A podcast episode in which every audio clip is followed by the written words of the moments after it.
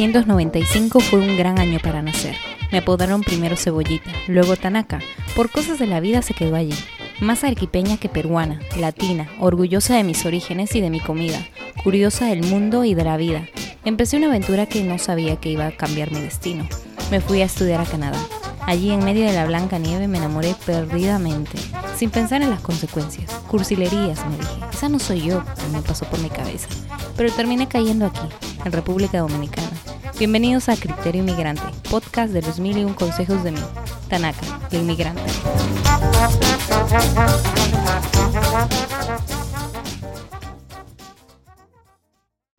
Buenos días, tardes y noches a todo aquel que le interese emigrar. Hoy estaremos hablando sobre la ciudad Esmeralda, la ciudad lluviosa, eh, hogar de grandes compañías como Microsoft, Boeing y Amazon, Seattle en el noroeste de Estados Unidos. Es donde vive nuestra invitada de hoy, Natalia. La pueden seguir en Instagram y YouTube como arroba nati.legosi, peruana que vive y estudia o estudiaba en esta parte encantadora de Estados Unidos. Bienvenida, Natalia. Hola, Tania. Muchas gracias por tenerme aquí. Estoy súper emocionada. A mí siempre me gusta estar compartiendo eh, mis experiencias y esperando pues que esto le ayude a alguien. Esperamos, esperemos que sí, realmente mucha gente debe estar interesada en inmigrar a Estados Unidos, tú sabes, es uno de los países con más, eh, bueno, no sé si apertura podría ser la palabra, pero definitivamente muchos se mueren por ir allá. Sí, sí, sí, eso es cierto. Dinos, cuéntanos cómo es que, cómo es tu historia de inmigración. yo, a ver, eh, regresando muchos años atrás, este, cuando estaba en el último año de secundaria, que en Perú es hasta quinto grado de secundaria, este, mis tíos me invitaron a venir aquí a Seattle a visitarlos, a conocer la ciudad y fue por un mes y medio más o menos. Entonces yo no le podía decir que no es oportunidad de venir a, a conocer. Ya conocía Seattle, pero había venido a los ocho años, entonces no me acordaba mucho. Vine, este, me quedé aquí con mis tíos, este, visité la ciudad, los lugares turísticos, pero además empecé a averiguar sobre oportunidades de estudiar aquí, porque me llamó mucho la atención em, todo, ¿no? O sea, todo me encantó em, y dije, ¿por qué no? Entonces empecé a buscar em, college o universidades que ofrecían este diseño interiores, que era lo que, yo estudié. Y este, en ese entonces ya había aplicado a la universidad en Perú, me acuerdo, y era una decisión que tenía que tomar como que en ese momento, porque la universidad en Perú me estaba diciendo, tienes que pagar tu, como tu primera inscripción o si no la pierdes. Y, y, yo estaba como que, ¿qué hago? ¿Qué hago? En el teléfono con mis papás. Y bueno, después de pensarlo bien, bien, tomamos la decisión de que sí podía haber la posibilidad de yo estudiar acá.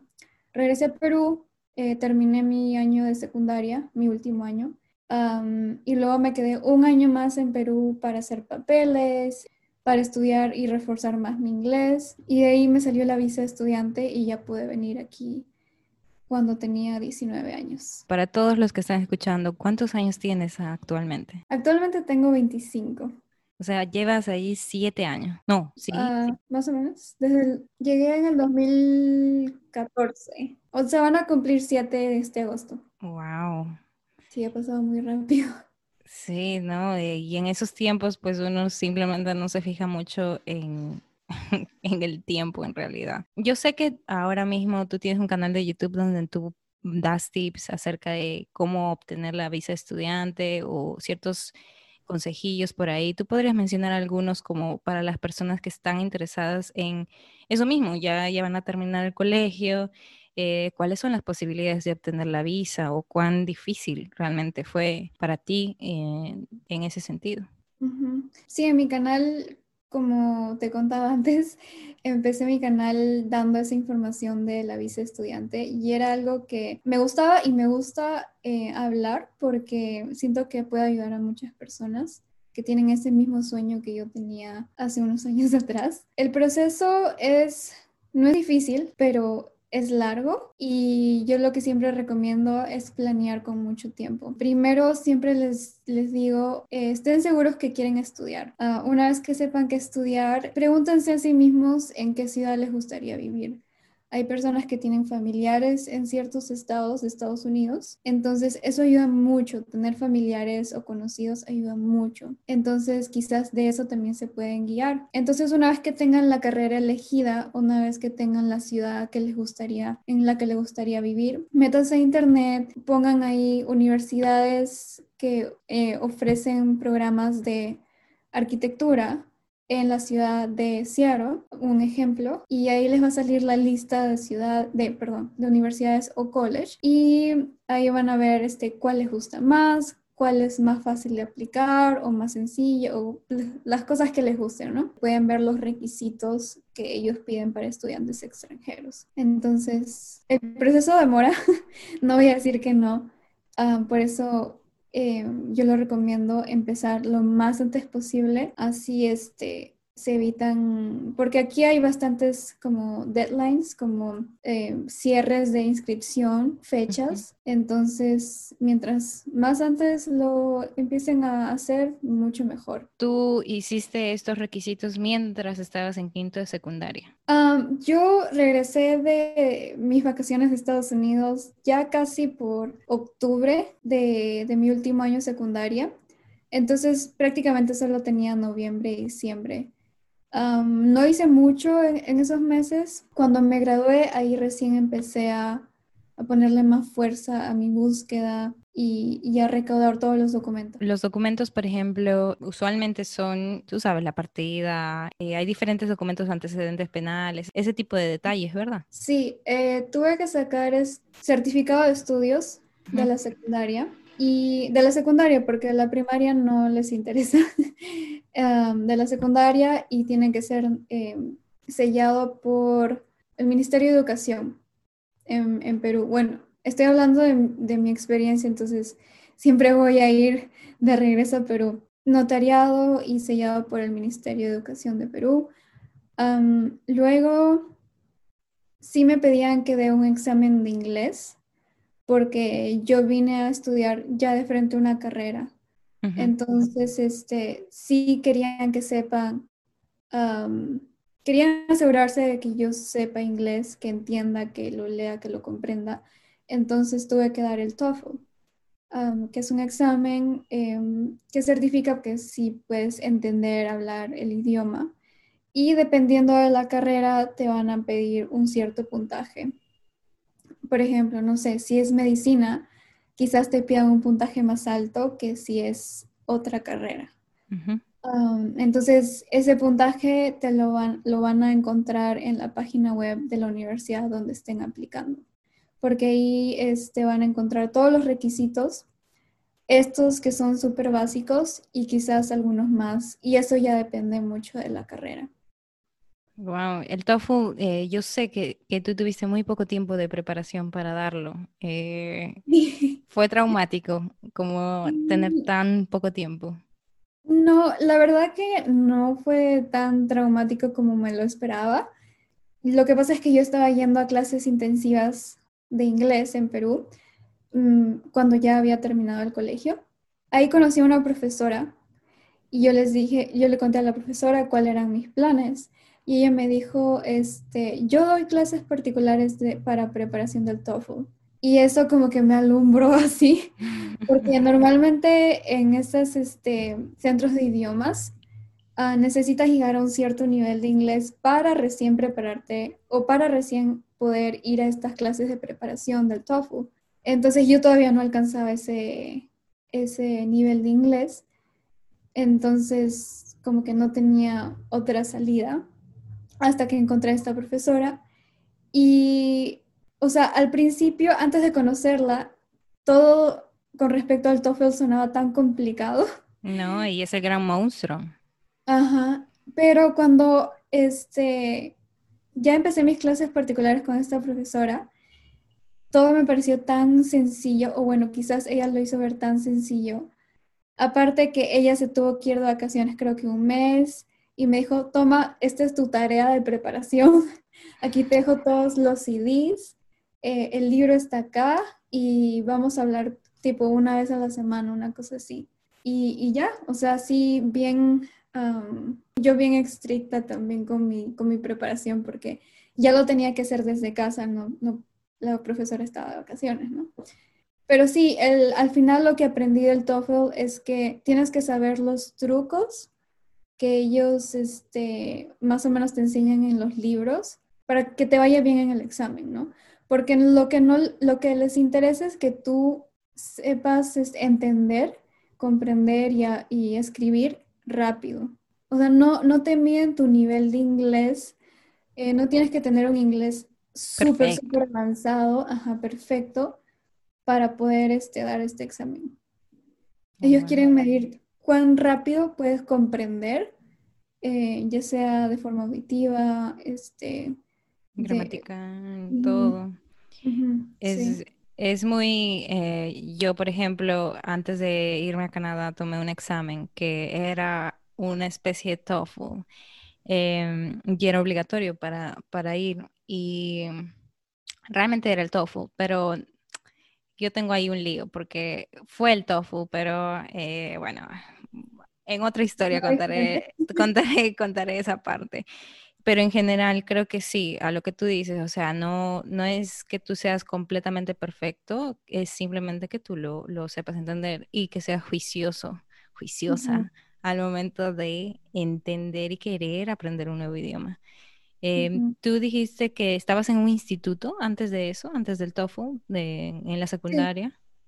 Sí, sí. Eh, al salir del colegio fui a un instituto en Perú. Yo tengo una guerra interior con los institutos de inglés, por ejemplo. Yo también fui a uno. Y yo fui a uno eh, por un tiempo determinado. No lo terminé porque en su tiempo y yo, yo decía, pero es que yo creo que con un profesor, inclusive yo yéndome, voy a aprender mucho más que con un profesor que, a la, o sea, decían que era un profesor nativo y eran profesores que solamente hablaban en inglés y estaba todo muy bien, pero uno realmente aprende cuando está en ese environment de la cultura, y en este caso en Estados Unidos.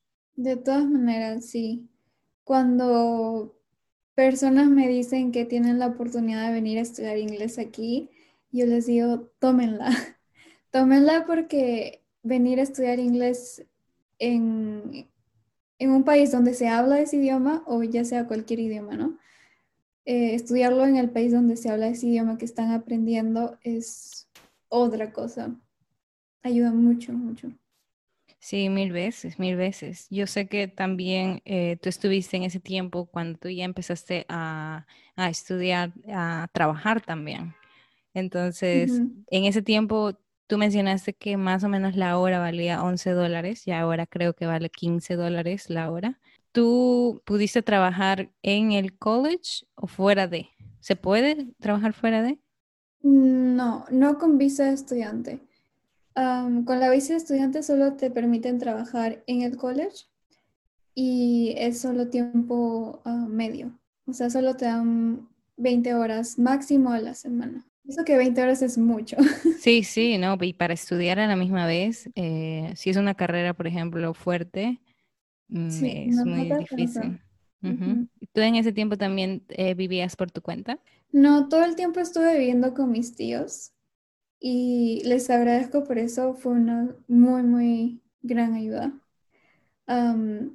sí, este, lo único que sí vivía a dos horas del college, o sea, dos horas en bus. Y eh, sí, era bastante. en carro, normalmente sin tráfico, son como 30 minutos, pero con tráfico, porque yo iba tempranito, ¿no? Cuando todo el mundo sale a trabajar y todo el mundo sale Y regresaba también a la hora punta. Entonces eran dos horas de ida y dos horas de regreso. Cuatro horas. Y Cuatro horas sentada en un bus. sí. ¿Y, cómo así te alcanzaban las horas para estudiar, trabajar? ¿Qué, qué, hacías? ¿Qué hacías realmente? me las tuve que como que este Ingeniar. Ingeniar Ajá, porque era, era la única opción. En ese tiempo no tenía carro, no tenía licencia. em, y entonces era lo único que tenía. Lo, lo que sí, pues trataba de, salía de mi clase y corriendo a la parada de bus para no perderlo, porque como es un viaje tan largo de una ciudad a otra, este, cuando perdía el bus tenía que esperar media hora más hasta que venga el siguiente. Entonces ya, si lo perdía, ahí ya se me alargaban mis dos horas. Wow, wow, wow, wow. Esto duró un año. Un año estuve yendo y viniendo en bus. Y después de eso ya tú pudiste comprarte un carro, Sí, sí, ya. ¿no? De, mira que tener un carro en una ciudad así tan grande es un beneficio increíble. Sí, la verdad que yo a las personas nuevas que vienen acá, sobre todo, bueno, hablando de Washington, yo les digo, tener un carro aquí es una necesidad, no es ningún lujo. Em, sí, porque las distancias son súper largas. Me imagino, me imagino. Y Nati, según lo que yo sé, Seattle eh, es una de las ciudades más costosas que hay en Estados Unidos. Es una, es creo la quinta en la lista. La primera es San Francisco, luego está New York y Seattle es la quinta. Em, ¿realmente es tan caro vivir allá? Sí, lo que pasa es que en Seattle, Seattle es este como el centro de donde están todas los, todas las oficinas y bueno, edificios súper grandes. Esa parte es bien cara para vivir, al igual que otra ciudad que se llama Kirkland, donde está Microsoft, está Google, está Amazon. Entonces, esas dos ciudades son las más caras para vivir, pero si tú te vas ya como a media hora de estas ciudades, eh, el costo de vida ya baja un poco. Si lo comparamos con otros estados que eh, no son tan costosos para vivir, de todas maneras los suburbios de los que te estoy hablando siguen siendo más caros. Pero comparados con la ciudad, la misma ciudad de Seattle o la ciudad de Kirkland, sí son más económicos. Lo que compensa es que también aquí el mínimo también es alto. Entonces, este, ganas bien, pero también el costo de vida es un poco caro. De todas maneras, yo sé que mucha gente se asusta porque si escuchas Seattle dices Seattle es carísimo, pero, pero no, o sea, todo es posible. Hay lugares, no sé si, bueno, voy a tomar de referencia Perú, pero hay lugares donde puedes comprar tu, tu comida tipo WOM, ¿no? Y hay lugares con que puedes comprar tu comida tipo el mercado, el mercado de tu barrio, de tu casa. Entonces, es cuestión de organizarse nada más para reducir costos. No, eso creo que es en todos los países realmente. Creo que, mm, así como tú dices, en Seattle hay muchas cosas y tienen que saber primero tu realidad. Y creo que en eso muchas personas fallamos. Me puedo incluirme. En algún momento de mi vida yo también lo hice, no Eh, es, es parte, supongo, de, de ser un poco latino y poco, tal vez, tal vez no estoy incluyendo todos, pero dejarnos llevar por el momento y por el día a día. Y la verdad es que en Estados Unidos la gente es bastante planificadora, o sea, se organiza, eh, inclusive para tener una casa, eh, tiene que tener todo un loan como el préstamo y para eso tú tienes que tener una meta eh, en mente, tú tienes que setear tus, tus años de vida y programarte. Porque si no, es que Sí, si no, nunca, nunca lo haces. sí, sí. Yo sé que tú recién adquiriste también una casa. Ese es un gran logro también. Lo es, a veces como que no puedo, eh, mi esposo Diego y yo, a veces estamos y decimos como que esta es nuestra casa. Ah, porque sí, de verdad que no, no, no planeamos comprarla este, bueno, el año pasado, pero se dio, gracias a Dios, y, pues estamos súper, súper agradecidos. Pero eso sí, o sea, planearlo con bastante tiempo, ver todos tus ingresos. Como yo digo, todo es posible, solo tienes que planearlo y, y trazar metas, ¿no? O sea, Exacto. Para tener la casa, por ejemplo, creo que mucha gente también se vio como, wow, ¿y cómo es posible? Porque creo que es como el sueño americano en general, tener la casa, tener...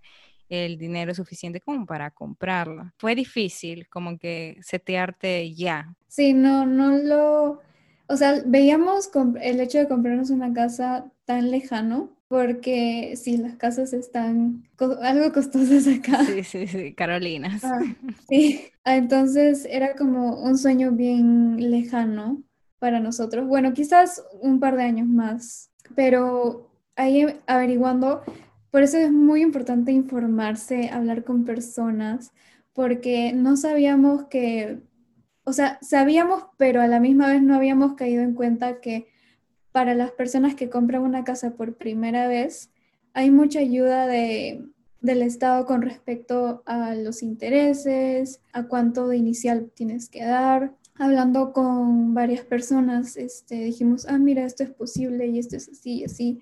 Ya como cayendo más en la realidad, eh, teniendo la información ya en la mano, información real y actualizada y todo, ya dijimos, ok, sí lo vamos a poder hacer. Tú dijiste como que son más o menos cinco o seis eh, etapas, como que uno tiene que ver ese, eso, lo que tú dices, lo del préstamo, por ejemplo, el corredor, eh, es mucho más estricto que en Latinoamérica, déjame decirte, porque después de eso es como que tienes que dar la oferta.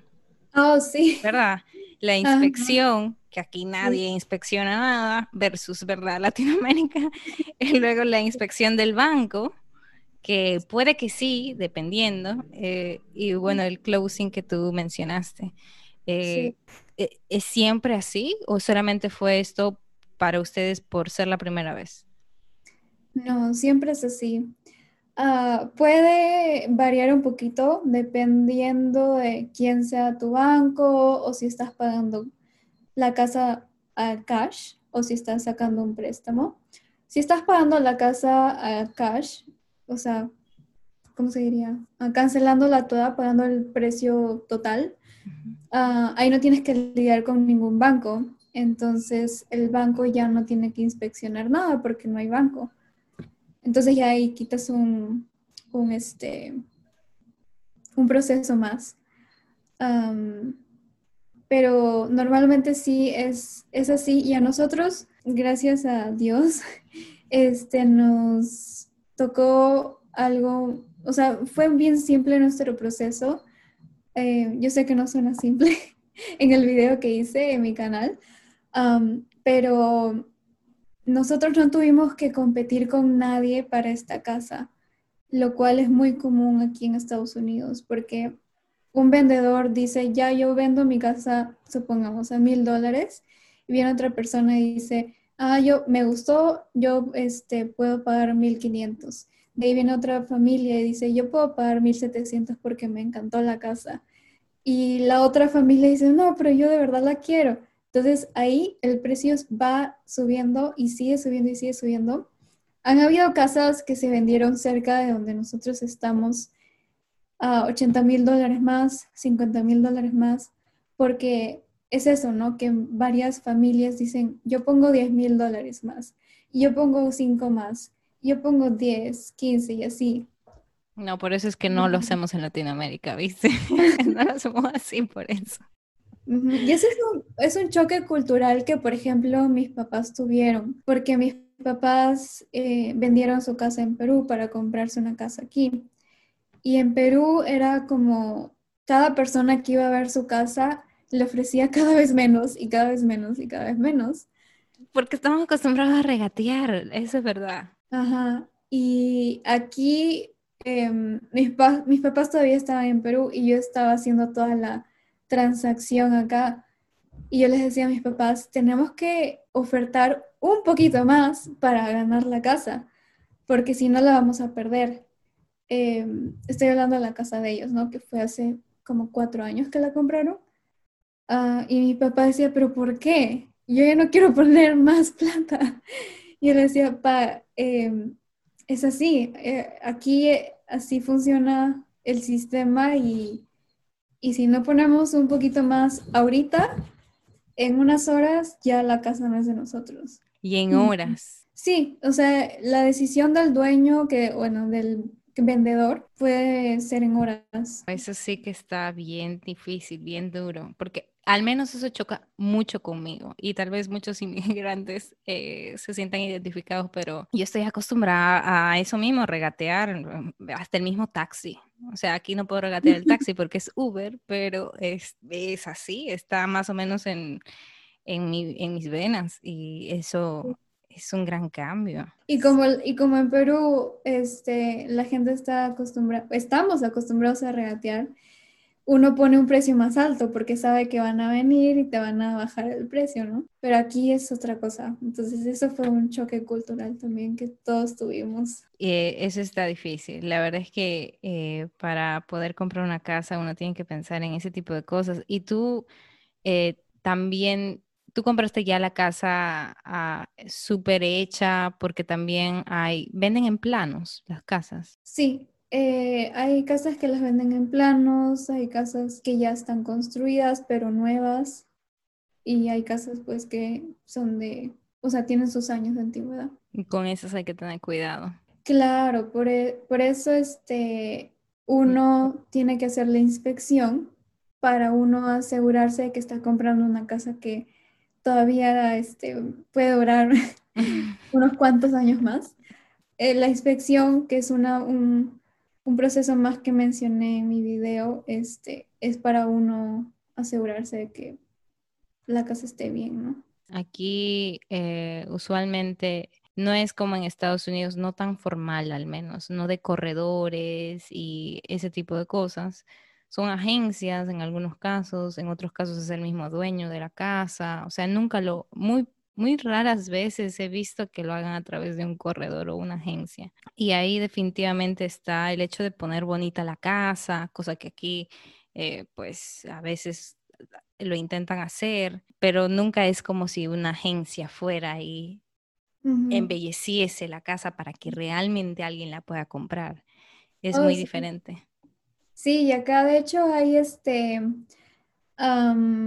personas que se llaman homestagers que van a las casas y decoran la casa para venderla nada más. Como de, como de Pinterest. Ajá, como de Pinterest, como para foto. Y este, y claro, o sea, a eso se dedican, a trabajar con los corredores y decorar las casas para que estén más bonitas al, mostrarlas. Y un dato que de repente les sirva a las personas que están pensando comprar una casa aquí en Estados Unidos es, y trabajar con un corredor, normalmente casi nunca el que compra la casa le paga al corredor. Porque yo sé que en Perú, este, cuando trabajas con un corredor, el corredor se lleva comisión por parte del vendedor y por parte del comprador. Aquí en Estados Unidos, el corredor solo se lleva comisión por parte del que está vendiendo la casa. O sea, el que está vendiendo la casa le paga comisión al corredor, pero el que compra no le tiene que pagar nada. A menos eso ha sido con mi experiencia aquí en, Washington, con, o sea, mi experiencia, la experiencia de mis papás y de toda mi familia que vive aquí. Claro, ya vas con dos experiencias. Yo espero que sigas eh, ayudándonos a ver esa posibilidad. La verdad es que no estaría mal. No estaría mal comprar una casa en Seattle, déjame decirte. Hay una cosa que yo quería preguntarte desde que me dijiste que tú te habías casado allá. ¿Cómo es que conociste a tu novio? Oh. O bueno, a, tu esposo ahora. ahora, sí. Eh, en este viaje, regresando al viaje, en mi primer viaje ya sola, ¿no? Cuando estaba en mi último año de secundaria, vine acá, eh, estuve con mis tíos, como lo mencioné, y un día fuimos a, comer a un restaurante chino. Eh, o sea, es comida rápida, se llama, se llama Panda Express. Y este, entramos, Diego, mi esposo, estaba ahí cocinando. Y como él también es peruano, eh, como que ahí hubo, ¿no? O sea, una conexión.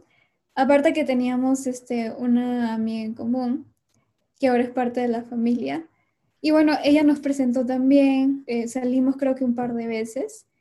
Y justo ya eran las últimas semanas que yo ya me iba a regresar a Perú, mis últimas semanas de vacaciones. Entonces ya regresé a Perú, él se quedó aquí porque él ya se había mudado acá. Y estuvimos, no hablamos por dos meses más o menos. Luego estuvimos, empezamos a hablar el siguiente año, ya cuando terminé el colegio. Y me acuerdo que él me dijo, oye, estoy yendo a Perú. Él, venía, él iba a Perú a visitar a su familia y me dijo, también te quiero visitar a ti. Y bueno, ok, ya. Él es de Piura y yo soy de Lima. Entonces él me dijo, no conozco mucho Lima, era mentira, porque sí, bueno, conocía más o menos, pero me, dice, me dijo, no conozco mucho Lima, así que si podemos salir a pasear, a que me enseñes los lugares más como Miraflores, ¿no? Los lugares más turísticos. Y yo ya, normal. Bueno, fue a Perú, estuvimos ahí saliendo como dos semanas, porque él se quedó dos semanas en Lima y dos semanas en Piura. Luego ya se regresó a Estados Unidos y bueno, mis planes de venir a Estados Unidos a estudiar seguían yo seguía con ese proceso y de ahí empezamos a hablar cada vez más, cada vez más eh, y decidimos empezar una relación ya como de enamorada y enamorado cuando yo todavía estaba en Perú y él estaba aquí. Esta relación duró más o menos un año, relación a larga distancia y ya cuando me vine acá ya empezamos a salir como normal, ¿no? como presencial, no sé cómo se dice. Normal, normal, como una pareja normal. exacto, una pareja normal. y después este, decidimos casarnos y ya como empezar una familia. Wow, pero eso fue súper, me alegro mucho de verdad que hayas eh, encontrado el amor en Estados Unidos así, de esa manera, tú sabes. Sí, fue, fue, no sé, fue el destino, qué sé yo, que justo entramos a comer a un lugar, bueno, e, y él de hecho es chef, por eso estaba ahí cocinando y ya, nos conocimos así. Increíble. Ya. ¿Hace cuánto tiempo ya te casaste? de, me casé en el 2016, o sea, ya. Cuatro años. Cinco años este año. Cinco años. En agosto. Ay, ay, ay. Tú tenías 21 más o menos. 21. O sea, yo me imagino, porque muchas personas eh, pensarán, eh, ¿verdad? Que, ok, porque cuando tú dices se casó en Estados Unidos es porque se casó con alguien estadounidense. Pero en este caso los dos son peruanos y los dos tienen que, o sea, al momento de ser inmigrantes tienen que lidiar con todos estos papeleos de la residencia temporal, de, o sea, de actualizarla cada año, y eso debe ser bastante tedioso. O sea, es tedioso ser inmigrante en ese sentido. Sí, en este caso él es ciudadano, entonces ya, bueno, pero para ser ciudadano tuvo que pasar por estos procesos, ¿no? Ah, pero cuando nos casamos ya él era ciudadano, como que ya siendo ciudadano ya no tienes que hacer ningún papeleo más, pero yo sí tenía que hacer todos estos papeleos de eh, la residencia, la temporal, la permanente y todo esto. ¿Y cuánto tiempo uno tiene que como que tener la residencia temporal o cada cuánto tiempo tienen que actualizarla para finalmente tener la, el green card? Oh, bueno, la green card es diferente. No, o sea, te dan la green card, la, primera green card que te dan es por dos años. Ah, esa es la temporal. Entonces, antes de cumplirse estos dos años, uno tiene que volver a llenar un formulario, mandar pruebas de que resides aquí en Estados Unidos y esta green card temporal te la cambian por una permanente, pero es permanente por 10 años. Si en estos 10 años no has sacado tu ciudadanía, porque lo puedes hacer, antes de que se venzan estos 10 años, vuelves a renovar tu green card por otros 10 años más. Pero como dije, puedes sacar tu ciudadanía a los 3 años o a los 5 años, dependiendo de cuál es tu estatus de que te dieron tu primera green card. Mm, ok, a ver si entendí. A ver si. Es muy, es muy, es muy raro, a ver si no, de, si pasa. Eh, por ejemplo, yo, 25 años, digamos, ahora, eh, quiero irme a Estados Unidos. Lo que tendría que hacer, que no me voy, por si acaso, por si alguien está escuchando, realmente no voy a ir a Estados Unidos, pero por si acaso. Si yo quiero irme, llego a Estados Unidos, tengo que hacer el papeleo para tener la green card inmediatamente. Depende de cómo ingreses a Estados Unidos. Si uno ingresa con visa de turista, ese es tu visa de turista y tiene una fecha de vencimiento, ¿no? Que tienes que regresar a tu país. Si vienes con visa de trabajo, es diferente. Hay, hay trabajos, empresas, normalmente estas son bien grandes, que sí te pueden, este, como ser tu sponsor para que tú empieces a hacer todos tus papeleos de la residencia y próximamente ciudadanía, ¿no? Es depende de qué, con qué visa ingreses. No es que ingreses a Estados Unidos y automáticamente puedes aplicar para la residencia. Normalmente es o a través de un trabajo o si te casas con un ciudadano. Hay muchas, eh, hay un listado súper grande eh, que te indica cómo puedes obtener la residencia. Hay asilados políticos también. Ok, entonces, otra vez. Ingreso con cualquier tipo de visa, digamos, de, de, turista, de trabajo, de estudiante, etcétera.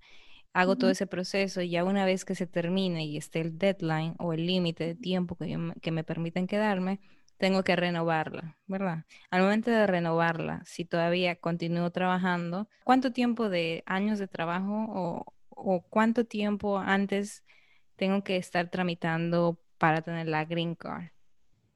Eso va a depender del trabajo, porque no todos los trabajos te, te dan esa facilidad de empezar un proceso para la residencia.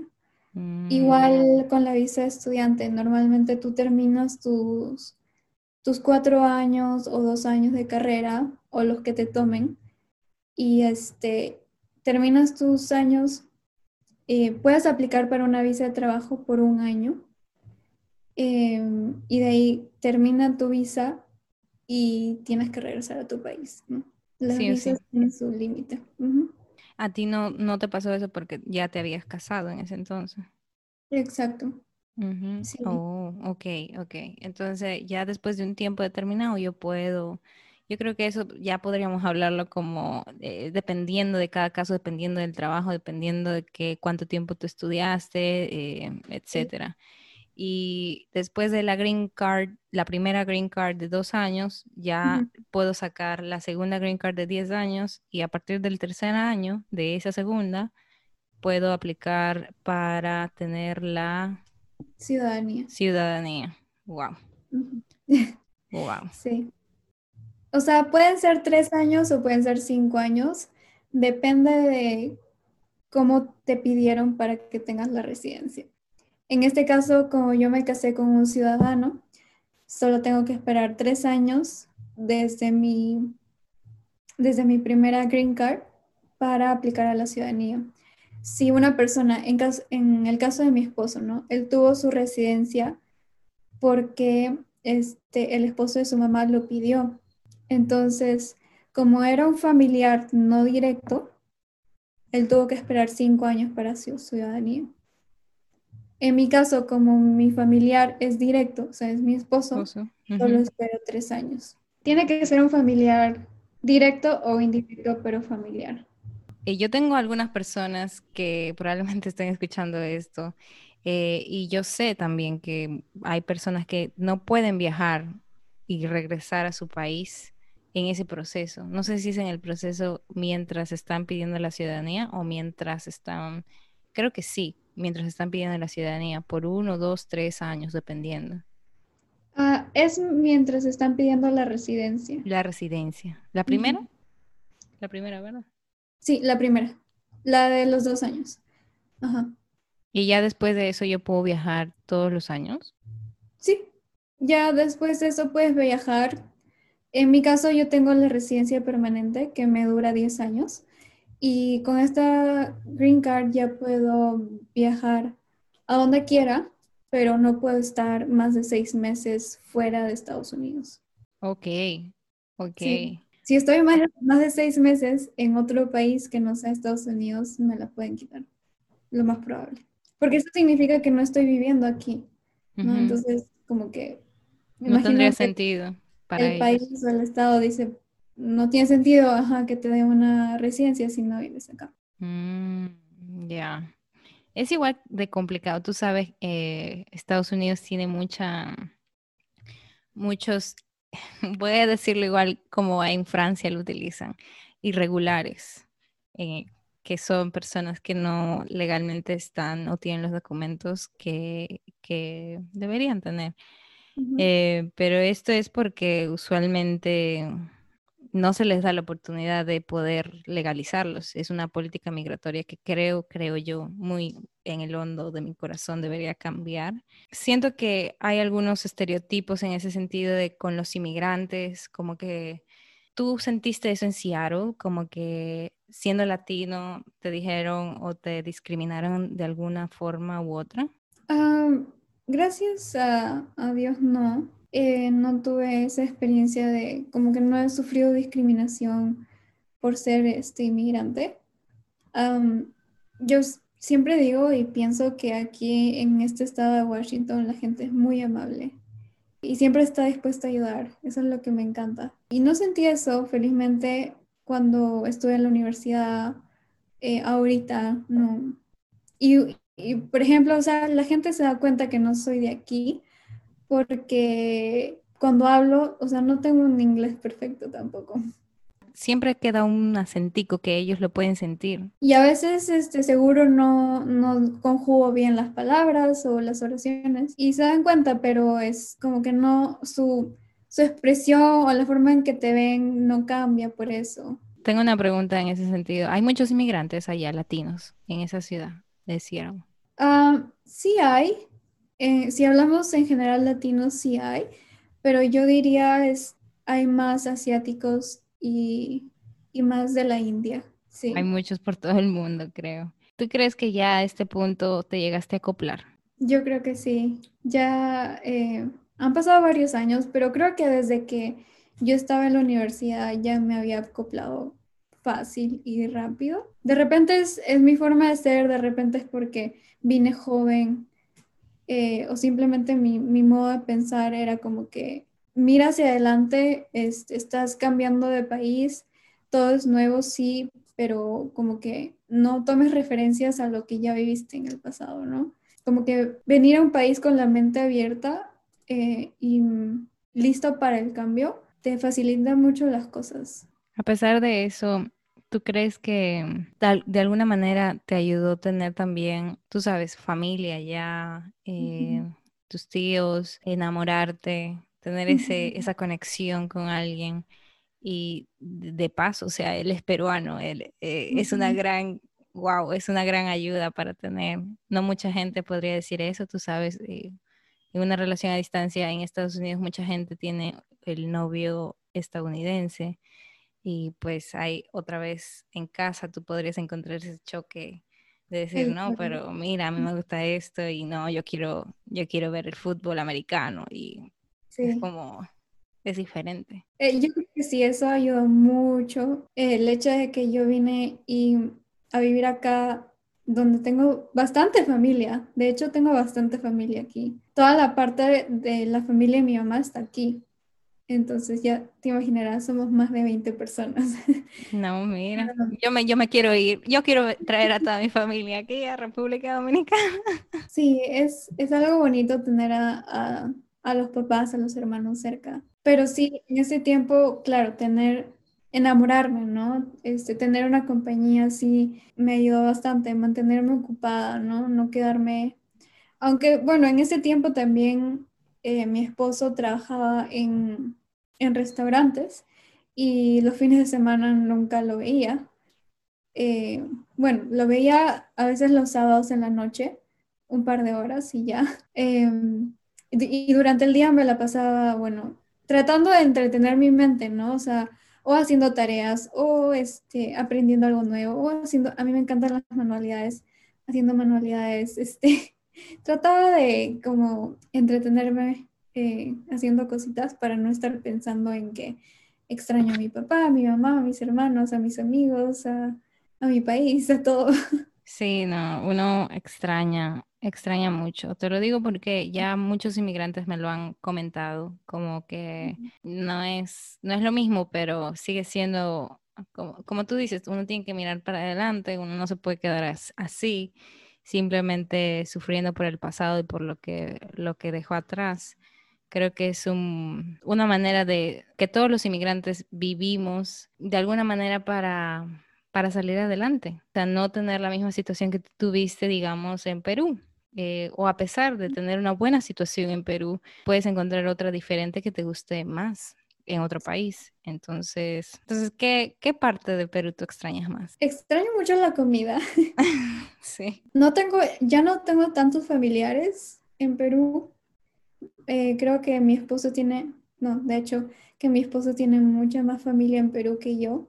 Extrañamos, creo que el hecho de, o será también porque cuando vamos a Perú es como vacaciones y nos divertimos y no estamos pensando en el trabajo y así pero la comida se extraña mucho, aunque aquí, aquí encontramos insumos peruanos, lo cual es bien interesante porque estamos bien, bien lejos.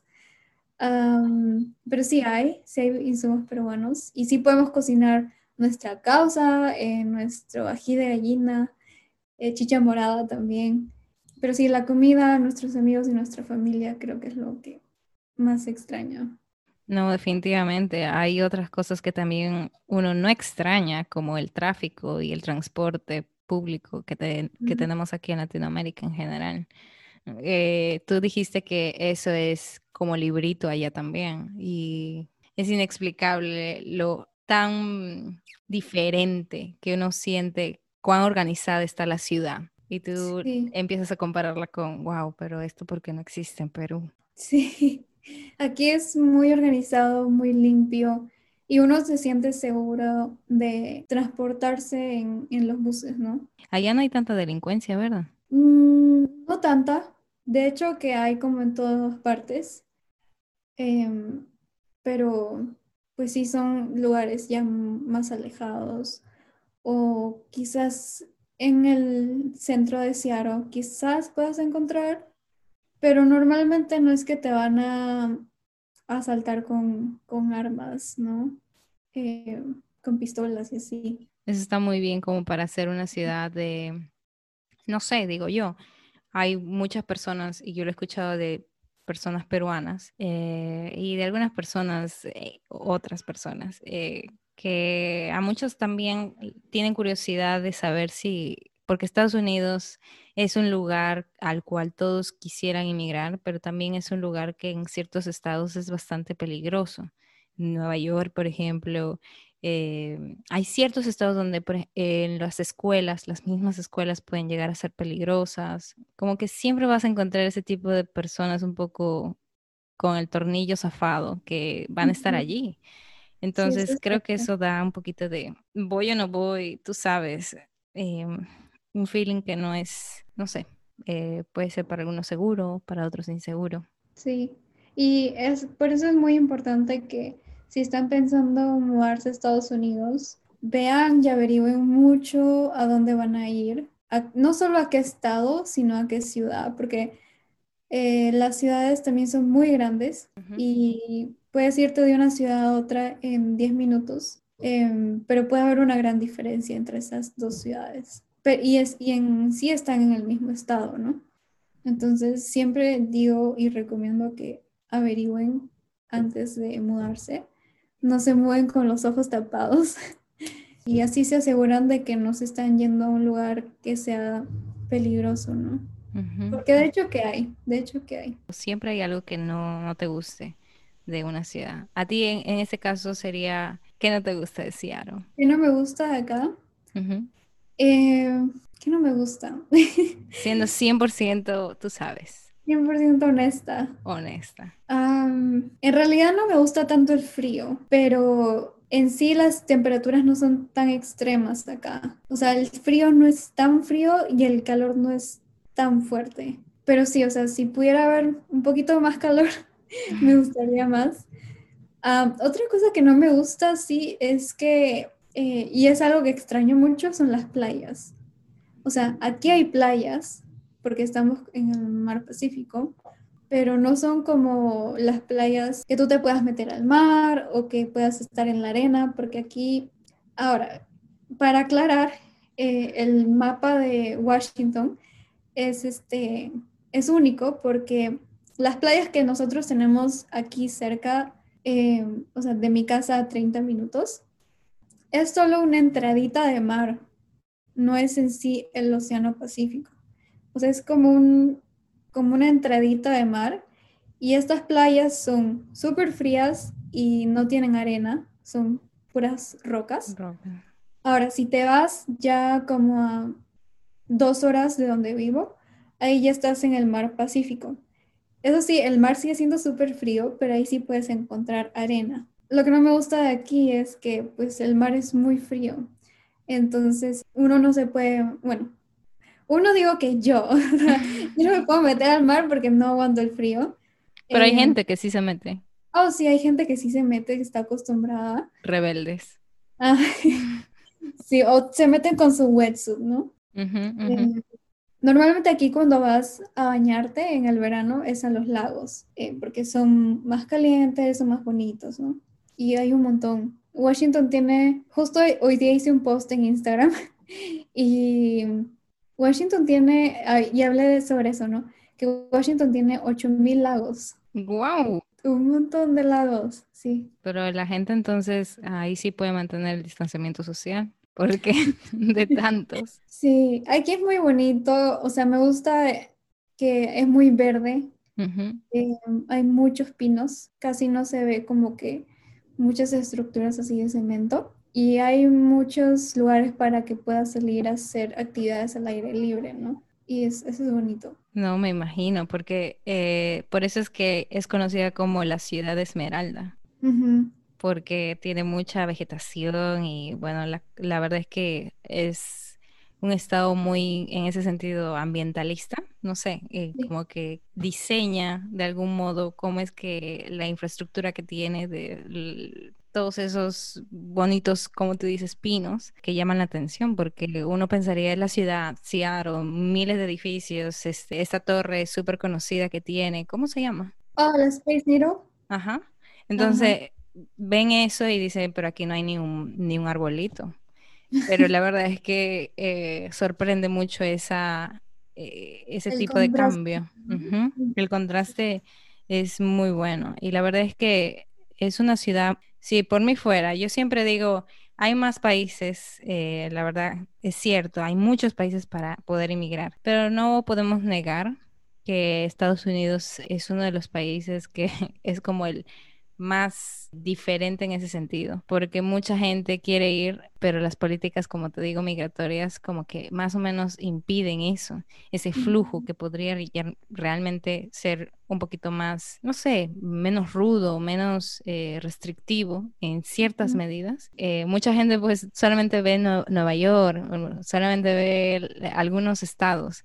Muy poca gente que yo conozco dice, voy a irme a vivir a Seattle. Es como, Seattle a mí me trae mucha expectativa, la verdad, porque es diferente, es diferente. Sí, sí, sí. Claro, es muy cierto. Mucha gente prefiere irse a Florida, Nueva York o California.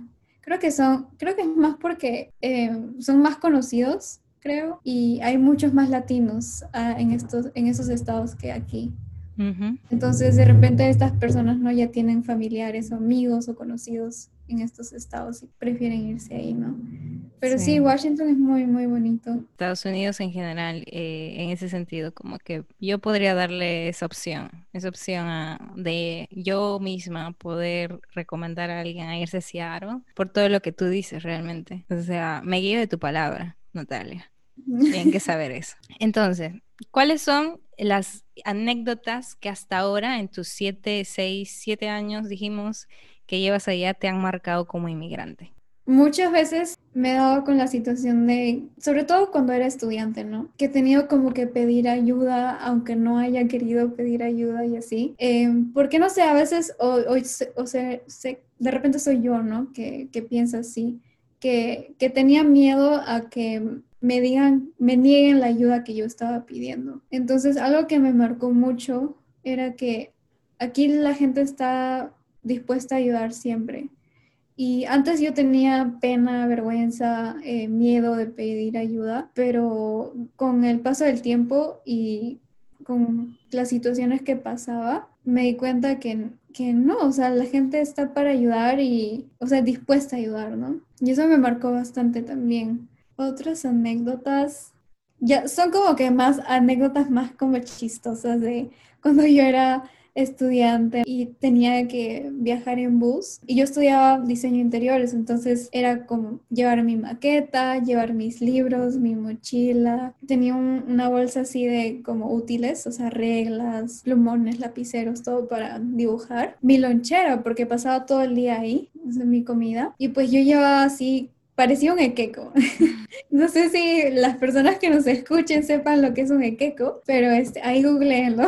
Yo parecía ese muñequito, pero, o sea, uno se las tiene que ingeniar, ¿no? Ingeniar para seguir con su, con, su, con su día a día, con sus cosas, con, con, sus quehaceres. Y es algo que también, de hecho, me marcó mucho, ¿no? Pasar de... Eh, vivir en la casa de mis papás en Perú y estar siempre bajo el manto protector de mis papás, a venir acá a Estados Unidos y decir, Natalia, tú ahora eh, estás prácticamente sola, ¿no? Porque mis tíos tenían su trabajo, tenían sus cosas que hacer, entonces yo tenía que ver mis propias cosas, mi comida, eh, mis útiles, si tenía que comprar la tarjetita del bus y cómo me iba a movilizar, todas esas cosas, ¿no? Em, fue un gran salto, creo yo. A la adultez, a la adultez. ajá, pero me ayudó mucho, me ayudó, uy, me me ayudó un montón. Claro, yo admiro ese pensamiento que tienen los estadounidenses de poderse estar por su cuenta ya a los 18 años. Sí. Porque realmente en Perú tú sabes que mucha gente no logra,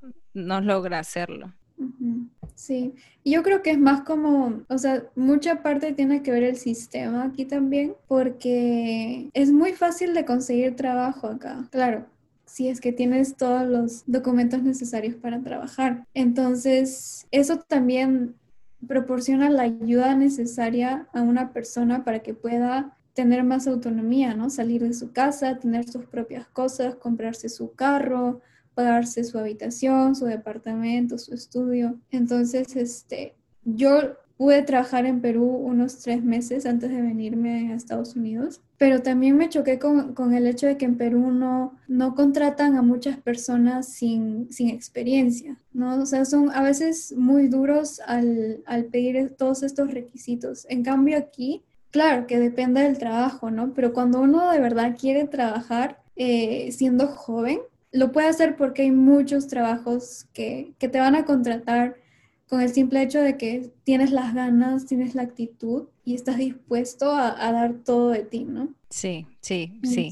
Mil veces. Yo estoy, te, te, apoyo en eso. Creo que la mentalidad de muchas empresas aquí eh, latinoamericanas deberían cambiar en ese sentido, porque no siento, y discúlpame si pienso así, si le choque a varias personas, pero creo que el currículum no lo es todo, no es matarte por tener el mejor currículum, lo que te va a llevar lejos. Lo que te va a llevar lejos realmente es cuántas ganas tú le eches a aprender en cada paso de ese largo camino, que es el trabajo, que es la vida. Entonces, eh, yo la verdad viví eso mismo en Canadá. Simplemente apliqué y por obra y gracia me contrataron, pero no era porque yo ni era perfecta en el inglés, ni era porque yo sabía hacer lo que supuestamente me estaban demandando hacer. O sea, era una cosa que Dios puso solamente en mi camino. Y, y gracias a Dios que lo hice, lo hice y eso me ayudó mucho para, para soltarme. O sea, ya, o sea, eso te ayuda y todo eso tú lo tienes que aprovechar eh, cuando tú estás viviendo en otro país. Wow, tú has marcado ahí un punto bastante importante mucha gente eh, también al momento de aprender inglés tiene esa, ese miedo a fallar y miedo a expresarse y a decir, pero me voy a equivocar y si lo digo mal, eh, dilo mal. Sí, no, yo también tenía ese sentimiento antes y comencé a pensar, decirme a mí misma, ¿no? Tú estás hablando dos idiomas y la gente te va a entender, o sea, lo, abre, lo hables este, gramaticalmente mal quizás o conjugues mal o pronuncies mal la palabra las oraciones, la gente te va a entender. Van a haber personas que de repente sean malas, porque no todo en este mundo es bonito y perfecto. Van a haber personas que te miren y te van a decir, sabes que no te entiendo y no te van a querer ayudar, pero no por eso te vas a sentir mal, ¿no? Este, si esta persona te dijo que no te puede ayudar. De hecho, que hay muchas más personas detrás de esta persona que sí, te, que sí van a estar dispuestos a, a este, entenderte, a ayudarte, ¿no? Sí, sí, sí. Es, algo inevitable que uno cuando viene a, a otro país que habla un idioma diferente al suyo, ¿no? Al nativo. Sí, es, un, es algo que siempre está en nuestra mente, pero mientras más rápido rompas ese, ese miedo, ese temor, uy, no, no va a haber el límite, ¿no? Es como una bola de nieve, una vez que tú ya lo empujaste, una vez que tú ya sales de eso, de ese, ya tú sales a hacer y hablar y simplemente a tratar de entender y comprender un poco más, es como una bola de nieve que va creciendo y tú vas adaptándote mucho, mucho más rápido. Entonces es eso. Em, yo conozco mucha gente que quiere aprender inglés, pero dicen, ay, pero ¿y si me equivoco? Y no sé qué. Y la verdad es que como tú dices, no hay, nadie nació sabiendo. Y más una persona que habla más de un idioma, que tienes que hacer esforzar a tu cerebro para que pueda llegar realmente al menos a hacerse entender. Entonces tienes que hacerte entender por lo menos, no importa si alcanzas el nivel avanzado. Eso es un gran tip. Entonces tú recomiendas, ¿cuáles, cuáles son los consejos que tú darías a alguien que quisiera ir a conocer o ir a inmigrar a Seattle? El primer consejo definitivamente es que sepan algo de inglés. Eh, sin el idioma es posible porque mis papás están aquí, viven acá y no saben, no saben inglés perfecto, no lo hablan. Lo entienden poco, pero no lo hablan. Pero se les va a abrir un mundo de posibilidades cuando uno sabe el idioma. Ya no va a haber esa barrera, ¿no? Entonces eso es lo primero. lo segundo es que, como dije, planifiquen muy bien dónde van a vivir, sus gastos mensuales. Y eso lo pueden averiguar entrando a internet, viendo videos de YouTube. Hay miles de maneras de averiguar cuánto se gasta aquí en Washington, em, ya sea en Seattle, ya sea en Kirkland, ya sea en Linwood, en todas estas ciudades. Y, cómo saber cuáles son estas ciudades, pues eh, en Google Maps se meten ahí, este, ven el estado de Washington y ahí está toda la información. Bueno, planificar muy bien eso para no darse con la sorpresa de que, uy, no, no hay donde pueda vivir o no me aceptan, porque eso sí, aquí voy a hablar también por el estado de Washington porque no he tenido estas experiencias en otros lados porque solo he vivido aquí en este estado. Aquí para que un, un complejo de edificios, de departamentos, te alquile un departamento, te van a pedir un, este, un historial de crédito. Entonces, cuando una persona recién viene a vivir aquí, su historial de crédito es cero, ¿no? No hay nada. Entonces, eso es algo que mis papás experimentaron cuando vinieron aquí. No les querían alquilar nada porque simplemente no tenían crédito, ¿no? No tenían su historial. No había, este, mis papás se ofrecieron a pagar este, tres meses por adelantado eh, y aún así no les querían alquilar. Entonces, por eso yo planificar muy bien, porque este, se pueden encontrar con esto, ¿no? Que, ¿no? que no les quieren alquilar. En ese momento Airbnb eh, no era tan conocido, no, creo que ni siquiera existía. Em, pues ahora hay Airbnb y es algo más, este, que no es tan estricto, ¿no? Entonces también, por eso, averiguar, planificar, investigar todo para que vengan bien, ¿no? Y no, no estén batallando con estas dificultades. Tú hablaste más o menos de, y es algo que me llamó la, eh, la atención. Tú dijiste, hay que más o menos tener en cuenta el costo de vida allá. Eh, más o menos Seattle, al ser la ciudad un poquito, tú sabes, cara de Estados Unidos, ¿cuánto, cuánto yo más o menos gasto al mes? Como que cuánto yo tendría que tener en mente para, para estar allá viviendo. Vivir aquí.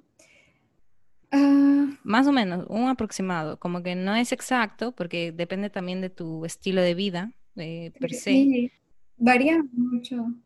Y, y, y, para ser sincera, varía mucho si vienes o si vives sola o vives con otra persona, o sea, si son dos a más personas.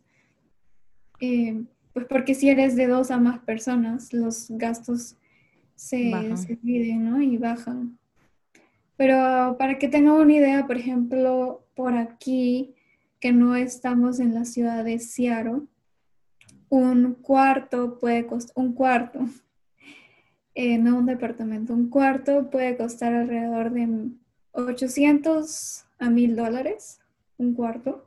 En comida más o menos son 300 dólares al mes, de 200 a 300. Y a eso se le suma la gasolina si es que tienes carro, em, el seguro del carro si es que tienes carro, el servicio del teléfono. Bueno, normalmente cuando ya pagas el cuarto o el departamento, ahí ya incluye luz, incluye agua, los servicios básicos, ¿no?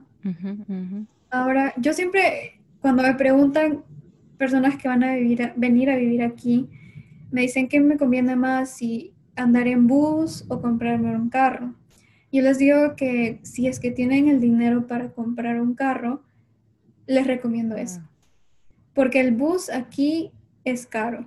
Oh, wow. Eh, sí, este... ¿Cuánto cuesta el, por tramo más o menos? Como para... Sí, sí, o sea, hay diferentes tipos de buses. Hay buses que van dentro del, del condado, porque están las ciudades chiquititas, luego, está, luego estas ciudades se agrupan en condados y estos condados forman el estado. Entonces, hay buses que circulan dentro del condado y hay buses que circulan en diferentes condados. Entonces, las distancias son más largas. Estos buses costarán alrededor de 3 dólares cada vez que te subes. Y los que van dentro de las ciudades entre un dólar cincuenta a dos dólares más o menos. Entonces, por ejemplo, yo cuando iba en bus, mis dos horas, este, yo pagaba o gastaba 14 dólares diarios. Cuando tienes un carro económico, eh, con 20 dólares llenas el tanque y 20 dólares te puede durar o sea, un tanque lleno te puede durar 15 días y al mes son 30 dólares. Claro que ahí le tienes que sumar el gasto del seguro. y el mantenimiento también. El mantenimiento. Pero estos 14 eh, dólares que estoy hablando era solo para ir y venir del college, nada más. O sea, si yo quería ir a, hacer mis compras o a irme a otro lado, ya se sumaba más. Gran dato. La verdad, sí, no, prefiero mil veces comprarme un carrito chiquito, no importa. Eh, este, allá no se utilizan mucho las bicicletas, me imagino, porque como tú hablas de condados, entonces como que largas distancias y pues no se ah, puede. Depende, depende de dónde vivas. Si vives cerca de tu trabajo o de tu universidad, genial, ¿no? Ahí te compras tu bicicleta y estás feliz. Claro. porque tu círculo, tu el radio, ¿no? En que te mueves es mucho más pequeño. Por eso, yendo a, otra vez planificar bien, eh, pues si encuentras un lugar donde vivir, donde vas a trabajar o donde vas a estudiar, ¿no? Que estés cerca, que estos lugares estén cercas, te va a ayudar un montón, te va a reducir muchos gastos. Mucha gente usa bicicleta y aquí el, el sistema de buses te permite llevar tu bicicleta en el bus. No dentro del bus, mm. lo pones en la parte del frente, pero sí puedes moverte tramos mucho más largos con tu bicicleta. Está súper chévere, realmente. Eh, y sumando más o menos a grosso modo, saldría un total de entre 1.300, 1.500 dólares, más o menos, mensuales. Y ah. tal vez un poquito más. Sí, a partir de 1.500 para, para... Para arriba. Sí, ¿ves? No, eh, es una ciudad definitivamente cara, pero que creo que yo sinceramente creo que vale la pena porque eh, la verdad es que, como te dije, es una de las ciudades que más eh, yo me gusta, me gusta cómo es de diferente a otras, que no es tan popular en ese sentido, pero y estaría bien realmente que para las personas que vayan, que quieran ir a Estados Unidos, pues lo tengan en sus opciones, no necesariamente a las super grandes ciudades, que es donde está todavía mucho más caro vivir. sí. Bueno, tú sabes ya que tú tienes este contacto mío, cualquier cosa yo estoy aquí a, la orden siempre y pues si hay más dudas respecto a vivir en Seattle, en Estados Unidos, pues definitivamente estás nuevamente invitada a un próximo episodio.